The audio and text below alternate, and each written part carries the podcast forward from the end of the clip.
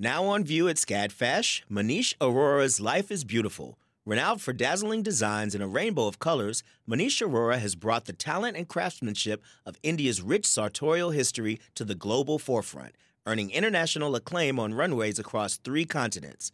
Designing in India since the 1990s, Arora's glittering garments celebrate extravagant expressions of self through varied materials, techniques, and silhouettes in a triumphant union of Western and Eastern aesthetics adapted to today's multicultural society with a touch of humor. Find out more at scadfash.org. Support for WABE comes from 100 Miles, a nonprofit committed to preserving Georgia's 100-mile coast. Protecting this critical coastal ecosystem takes all of us. Watch the stories of the innovators and future leaders who help keep our coast flowing at OurGeorgiaCoast.org.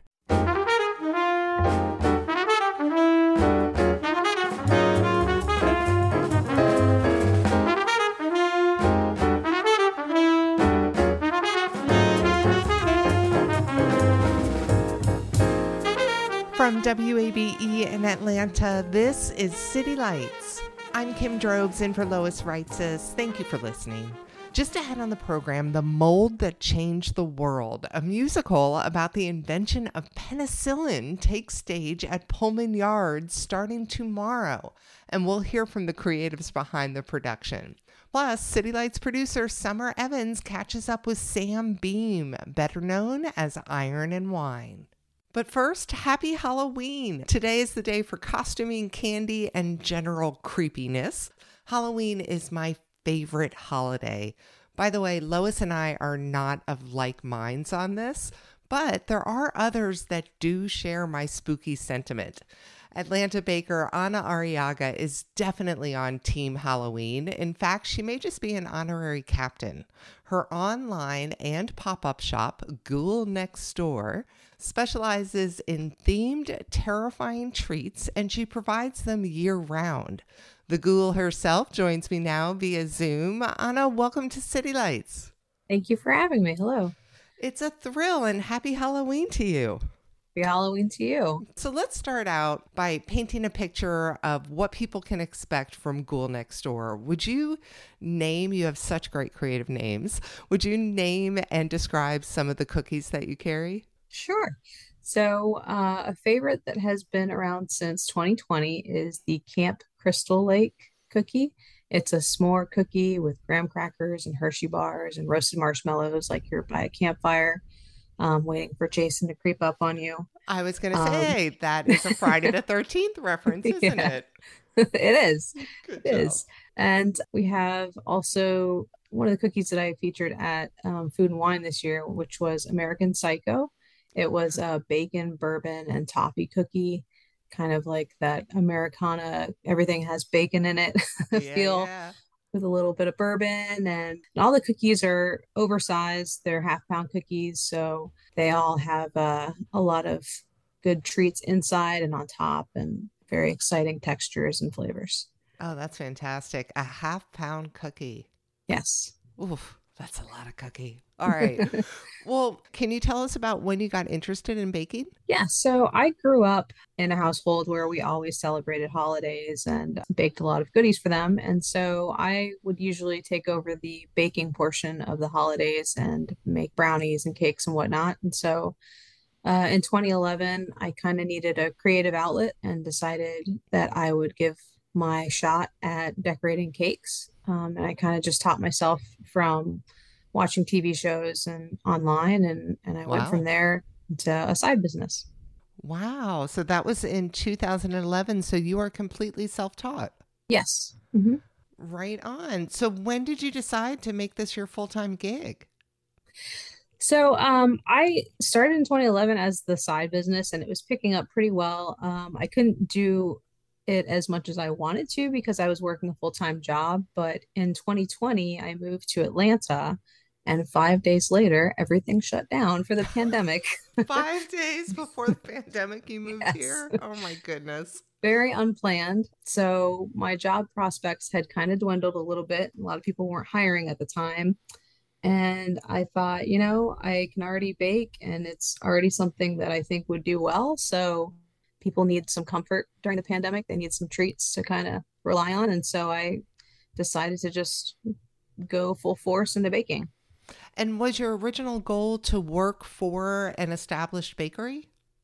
So I did actually try several times where I was previously living and also when I moved here to get hired at a bakery. But unfortunately, without any experience, a lot of the interviews were like, hey, we like your portfolio, but we don't know if you can work in this fast-paced environment, which was the point of trying to get hired there, is to get some experience. Right.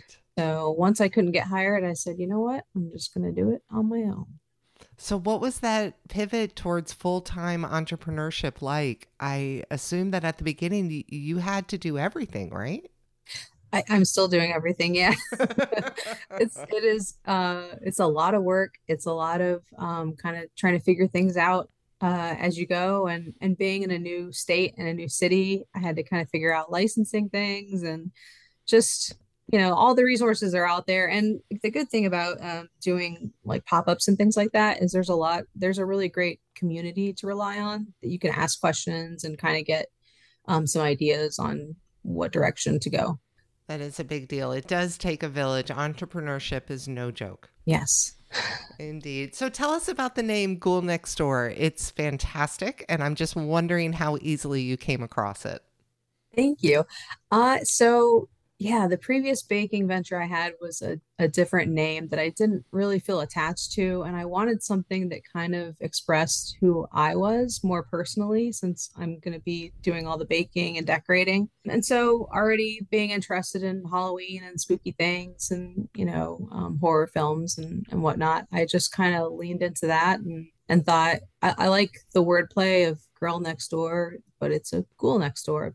So it just kind of worked out, and I liked the way it sounded, and everybody really embraced it. So it worked out. I love it when people can lean into who they really are. That's just lovely. Yeah. Well, I heard back in 2020, you got to compete in the Dessert Wars competition, which was held in Atlanta that year. They bring the competition to a different city each year. This year, I think, was Charlotte.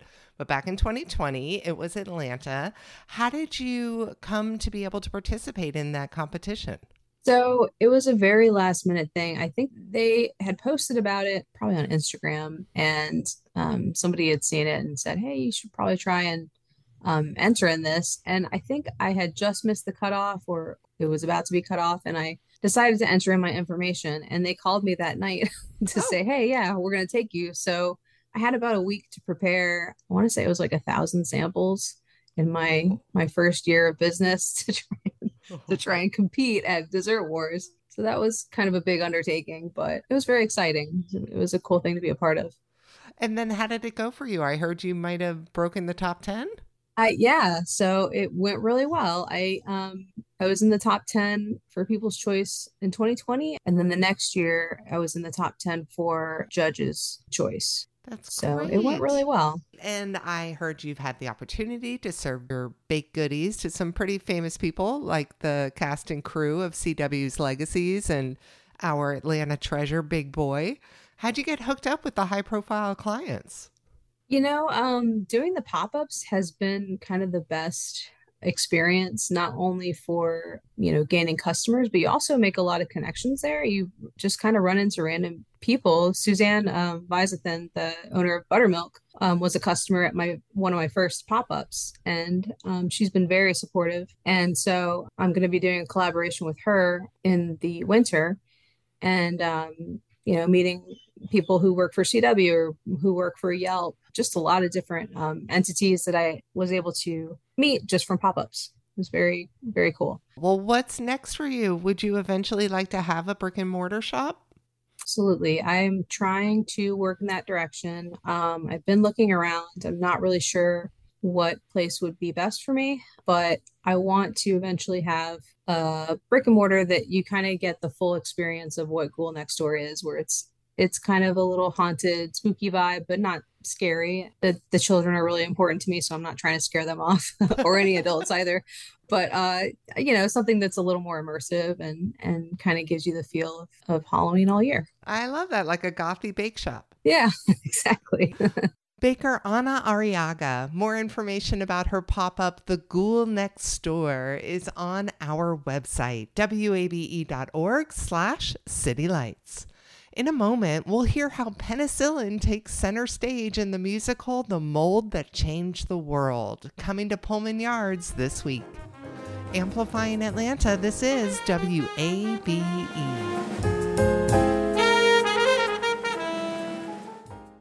The field of mental health counseling is growing rapidly, and Richmond Graduate University can equip you with everything you need as a licensed professional counselor while integrating your faith into your clinical practice. Programs are offered in Atlanta, Chattanooga, and online. Apply today at richmond.edu. That's richmont.edu.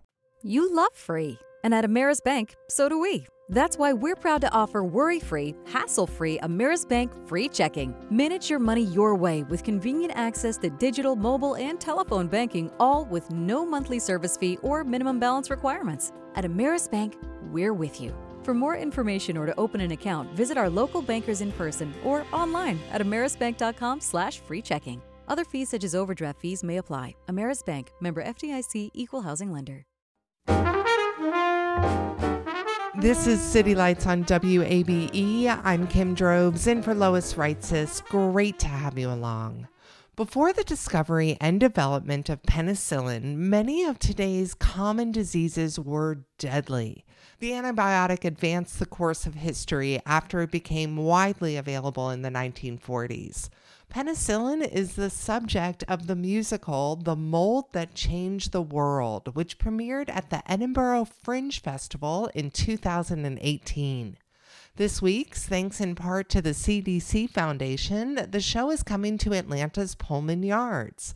Recently, Lois discussed the production with the show's co-creator, composer, and director Robin Hiley, along with performer Rob Parr and Dr. Judy Monroe, president and CEO of the CDC Foundation. Hiley began by explaining why he wanted to create a musical about the invention of penicillin. Funnily enough, quite a few people have asked me this question. And the reason that this whole project came about was that I, as the CEO of a theatre company based in Edinburgh in Scotland, I was approached by an infectious diseases doctor back in 2016. And Megan Perry, Dr. Megan Perry is her name. And she came to me and said, wouldn't it be a wonderful idea to write a musical about antibiotics? And I kind of looked at her and thought, that's not a typical subject for a musical. But Megan was very dogged and sort of sent me away with some things to read. And I sort of started scratching the surface of what a problem antibiotic resistance is becoming in the present day. And I also went away looking for a story that might be suitable to turn into a musical theatre piece, and was sort of gravitated towards the famous Scottish scientist Sir Alexander Fleming and his discovery of penicillin, and sort of got to reading about his life and his journey that he went on throughout both the First and Second World Wars, and how his story came to create this incredible wonder drug, and how then things have developed since. So yeah, it was really inspiring to have Dr. Megan Perry come and present something that was a very, very left field topic, but then as I say, scratching the surface and finding out more about the story of Alexander Fleming and penicillin. Yeah, that was kind of how it all, that was the genesis of it. Well, I understand his discovery of penicillin was accidental. Can you tell us a bit more?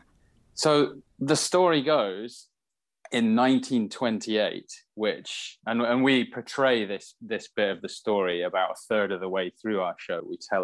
We tell the story of Fleming as a young volunteer in the London Scottish Regiment of the British Army in the First World War first. But the story of his discovery goes that Fleming had been off on leave for a couple of weeks, and he gets back to his little lab at St. Mary's Hospital in London, his little lab in the bacteriology department, where they fiddle around with petri dishes and microscopes and things like this. And now Fleming was a bit of a messy scientist, and he sort of he sort of had left lots of these little Petri dishes, you know, the little round dishes that go under microscopes. He'd left them all out on his desk whilst he was away, and he came back to quite a lot of washing up to do, put it that way. And one of his friends, a chap called Merlin Price, dropped in to say hi to him. And as Fleming was sort of clearing up his bench and absentmindedly talking to Price, he noticed something unusual on one of these Petri dishes, something that he didn't expect to see. And Fleming, although being a bit of an untidy scientist, being a sort of real Boy Scout as a result of all of his experiences in his earlier life, he noticed something that was unusual there and was able to put two and two together, which ultimately quite a number of years later turned into penicillin. And yeah, this little piece of mold changed the world. Indeed. Now, in addition to Alexander Fleming, there's another character in the musical named Rose. What is their relationship? Well, you're very well informed. I try. You're very well informed. So we tell Fleming's story from the end of his life, and we drop into lots of different memories throughout the show. And one of these memories, like I just described, of him making his discovery. And we need, from the audience's point of view, we need somebody for Fleming to talk to. And we, being musical theatre, and in the theatre, we have this wonderful opportunity to ask the audience to kind of suspend their disbelief to an extent, so we can, you know, take them on a journey. And Rose is a character that Fleming speaks to throughout, who kind of, we don't really like to say she is Mother Nature, but she kind of is an enigmatic Mother Nature who Fleming is speaking to kind of in that moment between life and death at the end of his life. And we use, like I say, Rose to speak to Fleming and ask him lots of different questions about his life and his discovery of penicillin and then his legacy. So, yeah, the moment when your life flashes before your eyes, who do you meet? Well, for Fleming, he meets Rose. Now, you mentioned Dr. Megan Perry and her suggestion of penicillin as subject for the musical. Will you tell us how the partnership between the British Society for Antimicrobial Chemotherapy, your theatre company, Charades, and the UK government helped with producing this musical? Well, yes. Megan initially managed to get some grant funding from the Learned Society. They're a charity and a learned society, and they represent lots of different doctors and consultants from all over Europe, actually, the British Society for Antimicrobial Chemotherapy. And their chief executive and their board, you know, to their huge credit, had a presence of mind or ability to think outside the box and realize how important it is to think of new ways to communicate public health threats. And they kind of took a bit of a gamble. And then we had a fair bit of success for the production when it premiered in 2018 at the big Edinburgh International Fringe Festival. And since then, obviously, COVID happened, which was a very tricky time for the arts, but the BSAC, as we call them for short, they were very helpful in introducing us to some people in the UK government who care deeply and really have the problem of antibiotic resistance at the top of their agenda, led by Dame Sally Davies, who is an international envoy on AMR, as it's called, antibiotic resistance, antimicrobial resistance. And Dame Sally Davies has been a real ambassador and sort of figurehead, not just for AMR, but for our project, which is using the arts to kind of highlight this global issue. So that's kind of the beginnings of how these different organizations fit together. Judy, how did the CDC become involved with this production? Yeah, so, you know, the CDC Foundation supports CDC, and one of the big challenges that we have in public health is antimicrobial resistance.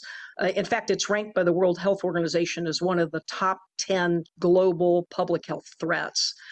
a lot of people don't realize that it is responsible for more deaths worldwide than HIV, AIDS, and malaria.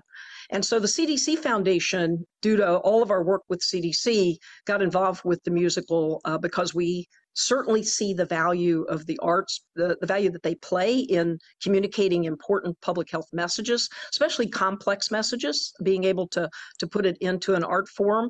As Robin mentioned, Dame Sally Davies, she reached out to me. She's a force of nature herself, I will say, and reached to me about the musical. And it was very intriguing and interesting to us. So that's how we got involved in supporting this. With the CDC located in Atlanta, how does the musical take on special meaning for our community? What I've seen, CDC staff, the scientists at CDC are quite excited about this. In fact, before the CDC Foundation agreed to sponsor this, I had a lot of conversations with folks at CDC, and they saw the value as well. This is incredibly important, I think, to Atlanta and to our agency that supports not just public health here in the United States, but around the world. They're revered for their scientific support of public health. So it's quite remarkable that we're going to have it here in Atlanta. Mm. Robin, on each tour stop, I read that you recruit local science and medical professionals to be part of the chorus. I was intrigued with why you'd want non-theater professionals, particularly in STEM, to be part of the production. You're absolutely right. We do that. Our cast is made up of a touring professional group of actors. We have 11 actors who have all kind of got their credits on the West End in London. But critically to this project and to the message, we also, as you say, recruit local people from each city that we go to visit. And we try to target scientists and healthcare professionals, so people who are working with this issue day in, day out, and really, really understand not just the kind of science and the implications of the issue itself, but also really understand the need to communicate this message. So I kind of like, for me, when I speak to our touring cast, we talk about it in terms of having two groups of professionals in the cast. We have a group of professional actors who are in kind of their element, you know. We also have a group of professionals who really get the issue of AMR and really understand the importance of communicating the message. And we, as a professional theatre company, are giving the scientists and healthcare professionals a voice to do it. And the interesting thing is that day in, day out, again, the scientists and healthcare professionals don't necessarily have a means by which to communicate it to the general public all the time. So we are, you know, and it's not like we're gonna hit the whole of society with a musical, but we're gonna do our level best to reach as many people as possible and give these wonderful volunteers a voice. So, do these non-theater, non-music professionals sing? They do. They sing and they act, and we've found that there's amazing talents hidden below the surface. What we do is we put a casting call out, and in Atlanta, Judy and her team at the CDC Foundation have been hugely helpful in getting the word out, not just through the CDC Foundation and the CDC, but some of the other universities and university hospitals and other kind of like healthcare settings in Atlanta. And we actually came to Atlanta myself, our musical director and our producer came about a month ago, and we kind of ran auditions for 2 days and pulled together this wonderful cast of volunteers, of whom we have one on this call, in fact. Yes, and I was going to talk with him next. Robert. Yes. I read in your bio that you were classically trained as an opera singer. Please tell us about your journey from opera singer to firefighter and paramedic. Absolutely. I know that's not the typical path to become a firefighter. I'm just the kind of person, I think life is so fascinating. Everything's so interesting to me. And I think the full story is too long to tell you here, but I eventually got into firefighting because I'm a servant at heart. I love helping others. And the fire department is really, that's what it's all about. I challenge anyone to find something more rewarding or that made them happier than helping others. And that's my favorite part of being a firefighter. But in my music days, I actually went to Boston and I got a bachelor's degree from the New England Conservatory of Music.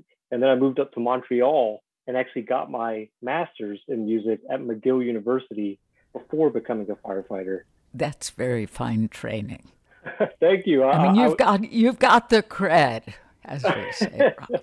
Well, now I have the opportunity to put some skills that I used to use all the time back into work in this musical that I hope a lot of people can come see. Well, there are so many heroic elements in opera, at least in the subject matter. I could see where that part fits. But with such an intense day job, how do you find time to rehearse and prepare for a role such as this? That's a great question. It's funny how things work out. I'm actually grateful to be recently promoted. In the fire service, we call it driver engineer. But I was recently promoted and I moved assignments from Station 15 in downtown Lawrenceville, which is actually Gwinnett County's busiest fire station, up to our training academy in Braselton. With that schedule, I'm working more of a typical 9-to-5 and working on continuing education for over 1,000 men and women that work for Gwinnett Fire Department. And because of that, they are long days, but I'm able to go to rehearsals at night when I get off work, and I'm happy to do it. Are there any stories, any moments from your job as firefighter and paramedic that inform your role in this musical in any way? Well, there's actually a lot more similarities than people realize to music and even firefighting. I mean, firefighters, similar to artists, firefighters are some of the most creative people I've met. When our bell rings at our station and we respond to a call, we have to be ready to respond to anything. I mean, from structure fires to hazardous materials incidents to car wrecks, but also a large amount of medical calls that we run. That's actually across the nation. Firefighters are mainly responding to medical calls, whether it's chest pain, strokes, diabetic issues, or even more chronic illnesses and infection. At Gwinnett, we actually are what we call a transport department, meaning that we have ambulances at all 31 of our fire stations. Some of our stations even have 2 ambulances because we're so busy. So we actually take people to the hospital in ambulances as well as do all the typical fire calls that other fire departments have.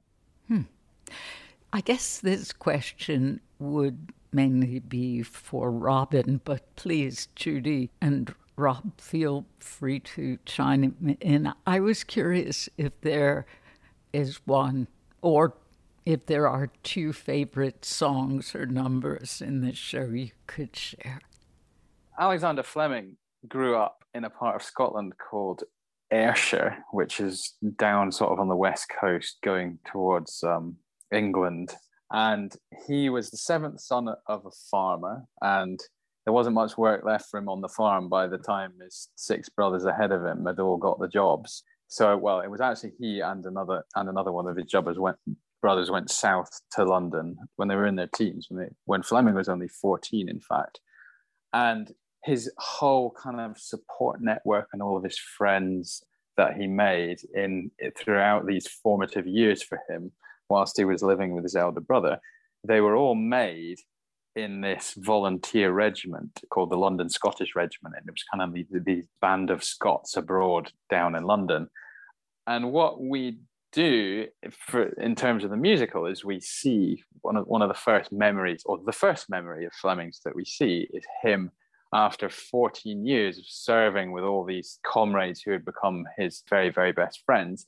We see him making a very difficult decision at the beginning of 1914 that because he has developed his career as a clinician scientist, he's actually going to leave the volunteer regiment and go to work at St. Mary's Hospital and ultimately work for the Red Cross. And this happened in the May of 1914. And this, we have this particular song that I'm going to talk to you about is Fleming leaving this regiment, and we managed to kind of give it that sort of like real uplifting and nostalgic sort of feel. Quiet down, lads. Come on. But with this European war that looks more likely by the day, and the Hippocratic oath to do no harm I must obey, my place is with the Red Cross and the Order of St. John. It's with a heavy heart I leave hereupon. Well done, Fleming. It'll be over by Christmas, Alec. Mark my words.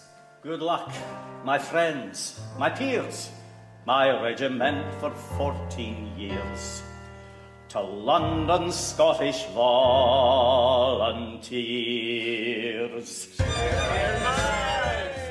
Moving forward, actually, it was tragic. All of Fleming's friends in the regiment, only a couple of months later, they were the very first volunteer regiment who were actually mobilised in the British Army in the First World War.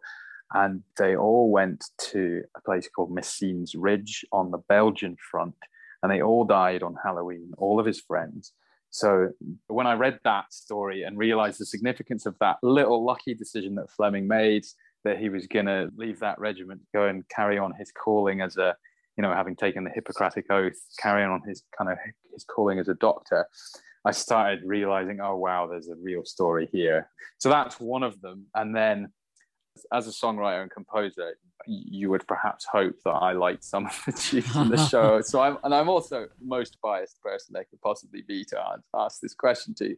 But there's another song called The Rose of No Man's Land, which is actually a song, the lyrics I actually found in this book of letters that were sent from nurses serving on the front line in the First World War back to their partners, and all sorts of different correspondence. And the Roses of No Man's Land were the name that the First World War soldiers gave to the nurses. They were the Rose of No Man's Land. And we have this song that I have set to these words of a wartime song. And it is really this message of hope, and like even in the darkest days, you still have, for example, somebody there who, just like Robert is saying, is there purely to help people, even in the squalor of war. And we use this song throughout the show as the metaphor for hope. And it's ultimately the song that is sung at the very end of the show to say that although antimicrobial resistance is a huge problem, just as Judy was explaining, there is hope, because there is such power in community. And there are so many people out there like Robert who are willing to help.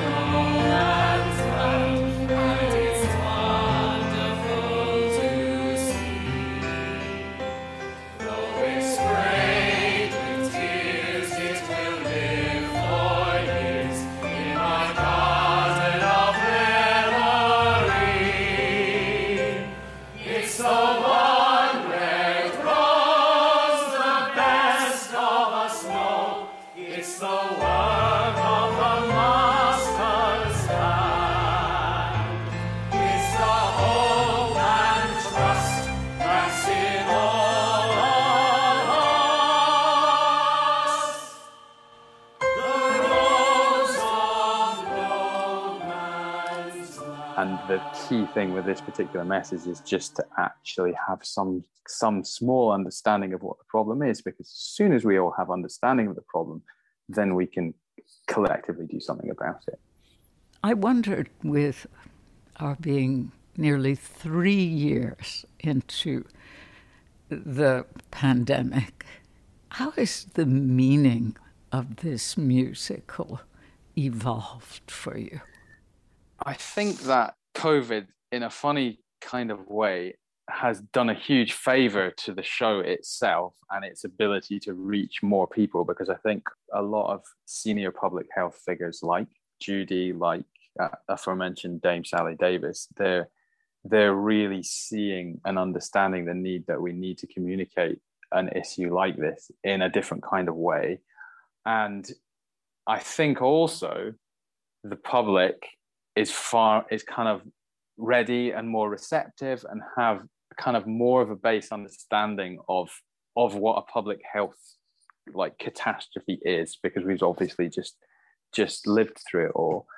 For us, we're just all the more inspired by all of these scientists and healthcare professionals who have ultimately like been the ones who are responsible from hauling our societies out of these positions where we're in these horrible lockdowns because of all of their progress that they've made with vaccines and caring for lots of people who have suffered from the disease.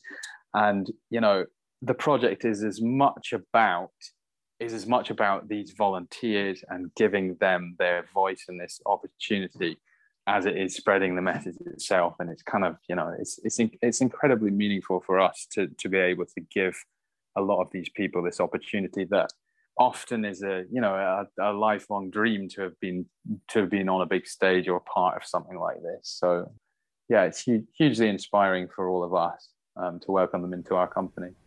Wonderful. Judy, do you hope that perhaps people who have been hesitant to get COVID vaccines might see this show and realize, my God, look at what penicillin could do. Look at how it changed the course of life as we know it, and reconsider. Is that part of your hope?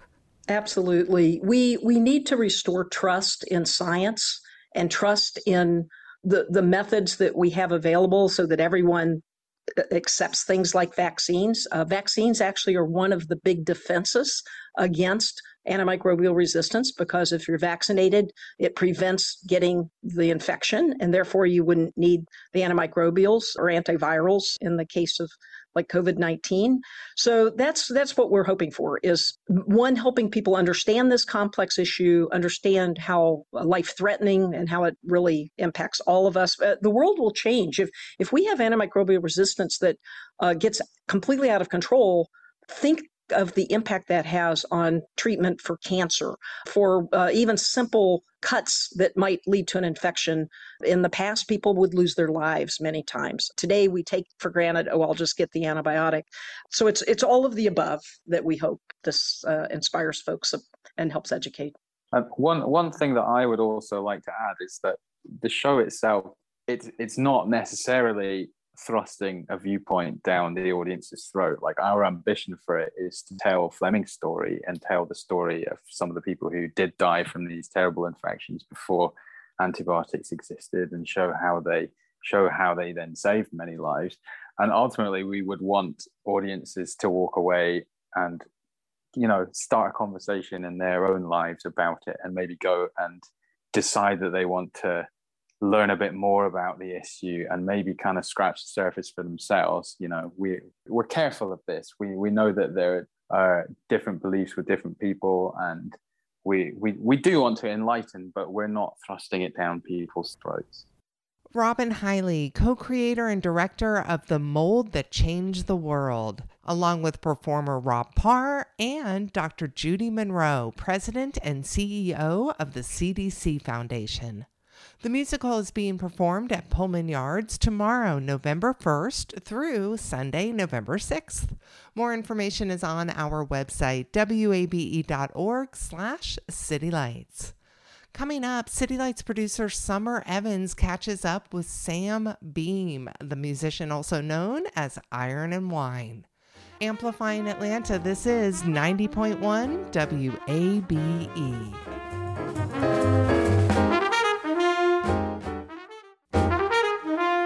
This is City Lights on WABE. I'm Kim Drobes, in for Lois Reitzes. Thank you for being here. Sam Beam, also known as Iron and Wine, has captured listeners with his gentle vocals and introspective songs since 2002. You might recognize his music from movies and TV soundtracks such as Twilight and Friday Night Lights.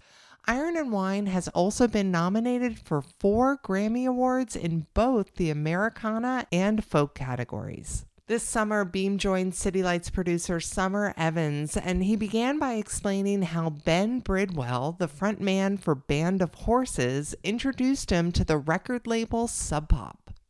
Ben and I grew up together in Columbia, South Carolina. His older brother is one of my best friends, and so I had known Ben forever. And he had moved out to Seattle with his band, and they were recording music and just, you know, being part of that scene there. And so inevitably they ended up bumping into Sub Pop Records. And I was, you know, just doing stuff for fun, you know, in my spare time, recording music and writing songs and just keeping up with Ben, because that's how we stayed in touch. When we were together, we would exchange music, you know, have you heard this or have you heard that? Because we just both, that's what we loved. And so when he moved out there, we just kept it up. We would send each other other people's music. We would send each other music that we were working on. So it was in, my stuff was in his ear. And when he was talking to Sub Pop, you know, being the magnanimous, incredible person he is, he just, you know, said, here you go. I would see what you think about this. And they called me. Wow. What a great friend. I know. The best one I've ever had. And I mean, to get picked up by Sub Pop Records, that's pretty wild, because in case people don't know, they were central to the grunge movement with bands like Nirvana and Soundgarden and Mudhoney. I know. You know, I knew, I was very familiar with what Sub Pop was. I was just shocked that they were calling me. And given what I was making, I was like, you sure you have the right number? But then they sent me other things they were putting out, you know, like the Shins and some of Rosie Thomas's music at the time and Damien Gerardo's music at the time. And it made sense. And no one else was knocking. So did you ever feel that you had to follow suit with the grunge punk scene, or? Well, that's what I mean. I mean, by the time they called me, I feel like they gave me, you know, those records that I mentioned, they gave me evidence that they were still doing heavy music, but also shifting, doing other things. But I also, you know, over the years, they had put out some other kind of quieter things. Not much, but some. They were starting to branch out. Yeah, yeah. I read that you came up with your moniker, Iron and Wine, from a dietary supplement. Is this true? Yeah. What's the backstory? Well, I'd never heard of this stuff, but I was working on a film, you know, in the late 90s, student film in South Georgia, you know, one of those like gas station country store kind of combos. Very familiar. And they had, yeah, you know what I'm talking about. And they had this stuff on the shelf called beef, iron, and wine. I just thought that was such a weird combination of words. I had no idea what it was, but you know, it was like some kind of supplement people drank, you know, along the lines of like castor oil and things like that, that part snake oil, part total placebo, maybe, hopefully. But I don't know, for some reason, the combo of words just stuck in my head. And so when it, I don't know, they rumbled around in my brain for a while until it came out on a cassette, handwritten cassette somewhere. And you didn't want to keep beef in front of Iron and Wine? Yeah, let you wonder why. I'll leave it a mystery. Yeah. Why did you not want to go by Sam Beam when you were starting out? You know, I just thought that was boring on a marquee or on a handwritten cassette. Sam Beam didn't have the ring that Iron and Wine did. And, you know, they also, it kind of encapsulated what I felt like I was trying to do with the music, you know, sort of embracing these contradictions that life presents us with. Mm. A lot of your songs are very introspective and reflective. How do you decide what you want to focus on in your music? I don't. The moment that I have decided, I usually try to wiggle out of it. I don't know. It's a funny engagement. There's no real right or wrong answers getting into it. It's just, you know, suiting my taste at the moment. And so a lot of the times it'll start with the melody. You know, I'll just be fooling around with the guitar or the piano or something and come up with a melody. And then you start scatting gibberish, you know, just humming a melody, and sometimes a word will pop out and you kind of build it from there. It's very rarely that I start with like, you know, this song is going to be about the complex relationship between me and my mother or something like that. You know, you start sewing in phrases into this melody, and then you let your mind wander again and see what other lines or words might play well with the lines that you have so far. And then it's kind of like painting, you know, you just sort of make some marks and then you either erase them or paint on top. And you know, by the end, you ended up somewhere that you didn't expect, hopefully.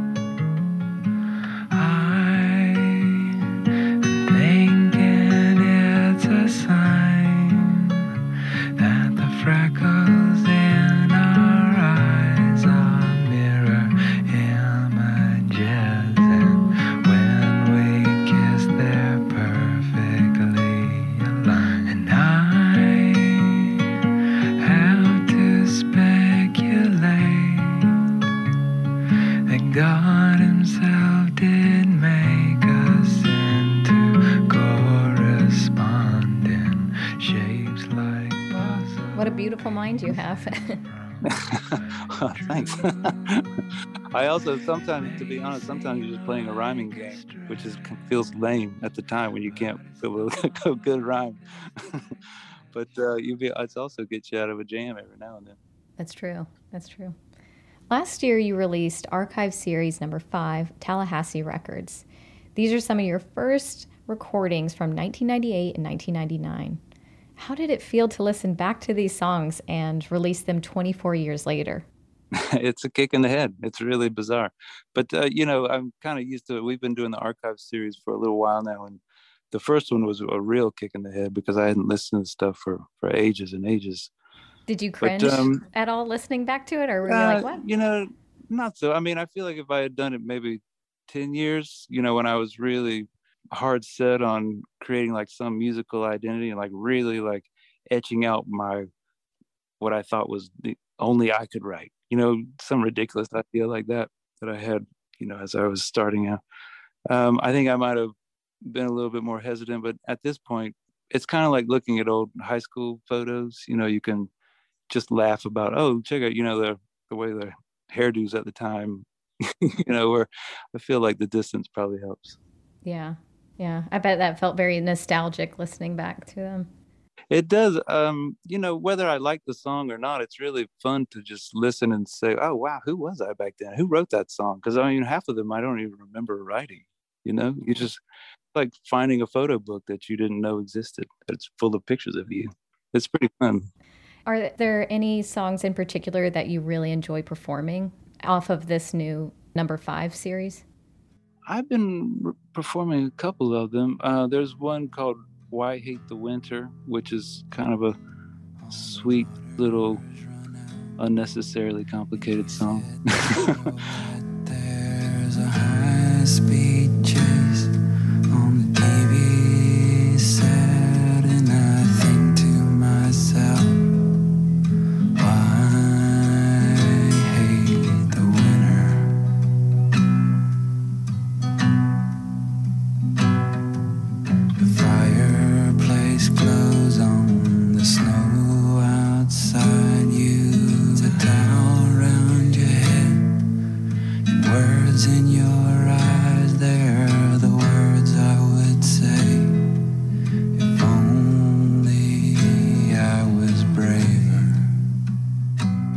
yeah, that's the one I've been doing the most, and it's kind of fun because it's pretty quiet.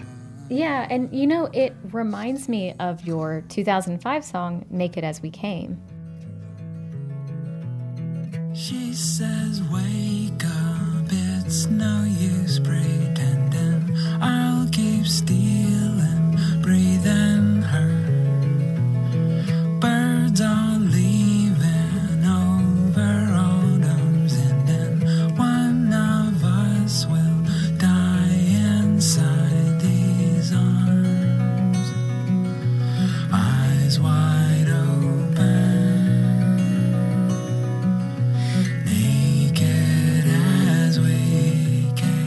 Oh, yeah. It's so interesting that these were some of your earliest recordings because it's evident that you already had your sound. Right. Yeah. I don't really know what I'm playing. I just play by ear. I mean, I've learned some chords since putting out records for a living, but I didn't really know what I was playing before. So the sound is just the sounds that I found, you know, so it's just going to sound like me because I never took lessons or anything like that. So it's hard for me to sound like other people. Yeah. I should have asked you in the beginning. I know you said that you didn't have any formal training. How did you get into music and performing? I mean, I always loved music. I mean, even when I went to art school and everybody, we didn't really talk about art. We talked about music. And so I was always really into it, but I didn't have any training. But my dad had an acoustic guitar, that he got, sometime in the early 80s, I think, but just sat in the closet.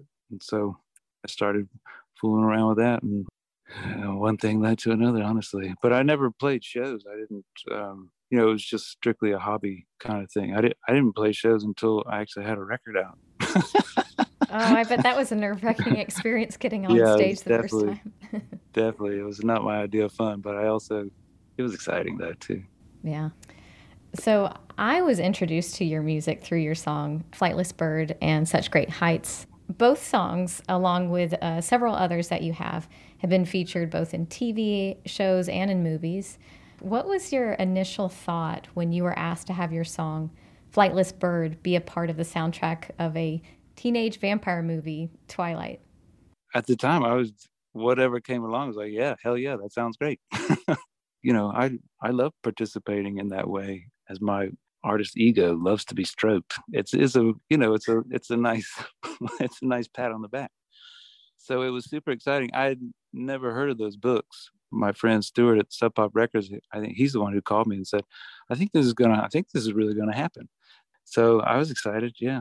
I had no preconceived idea what it was going to be or how they were going to use it, or I was just glad to be a part of it. I was a quick, wet boy diving too deep for coins, all of your street light eyes wide on my plastic toys. Then when the cops closed the fair, I cut my long baby hair and stole me a dog-eared map, called for you every... What's next for Iron and Wine? Is there going to be a archive series number 6? I'm sure there will be. I'm not exactly sure when it will be out, but we've got plenty more stuff to bless the world with. I'm going to go into the studio in the new year, early part of the new year, and record some new stuff. It's been quite a while. There's a short record of songs, Laurie McKenna's song. There's an artist named Laurie McKenna that I really like. I recorded some of her songs. Still finishing up a concert movie that we made.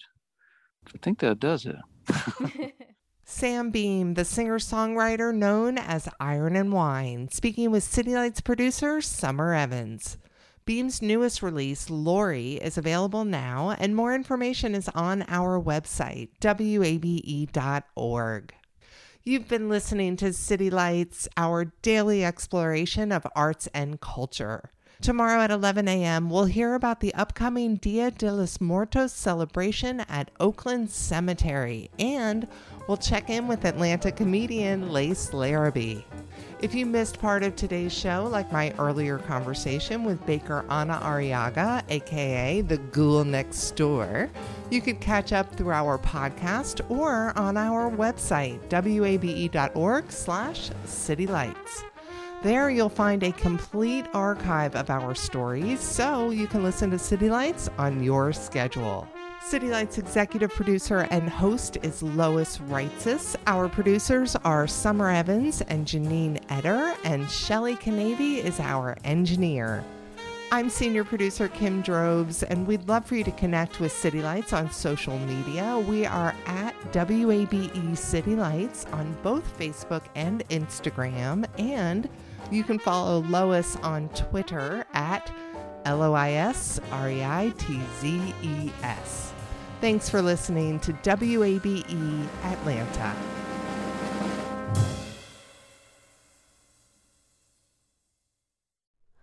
Hi, it's Terry Gross, the host of Fresh Air.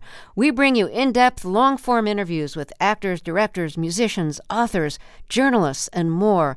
Listen to our Peabody Award-winning Fresh Air podcast from WHYY and NPR. The world is full of mysteries. Are ghosts real? Is that yogurt expired? Hey, the unknown can be scary, but when you donate to WABE, you know where your money is going. Your gift supports the journalism that keeps you informed and the programs that pull back the curtain on complicated stories. Help us make the world less mysterious. Become a member now. Go online to wabe.org/donate, and thanks.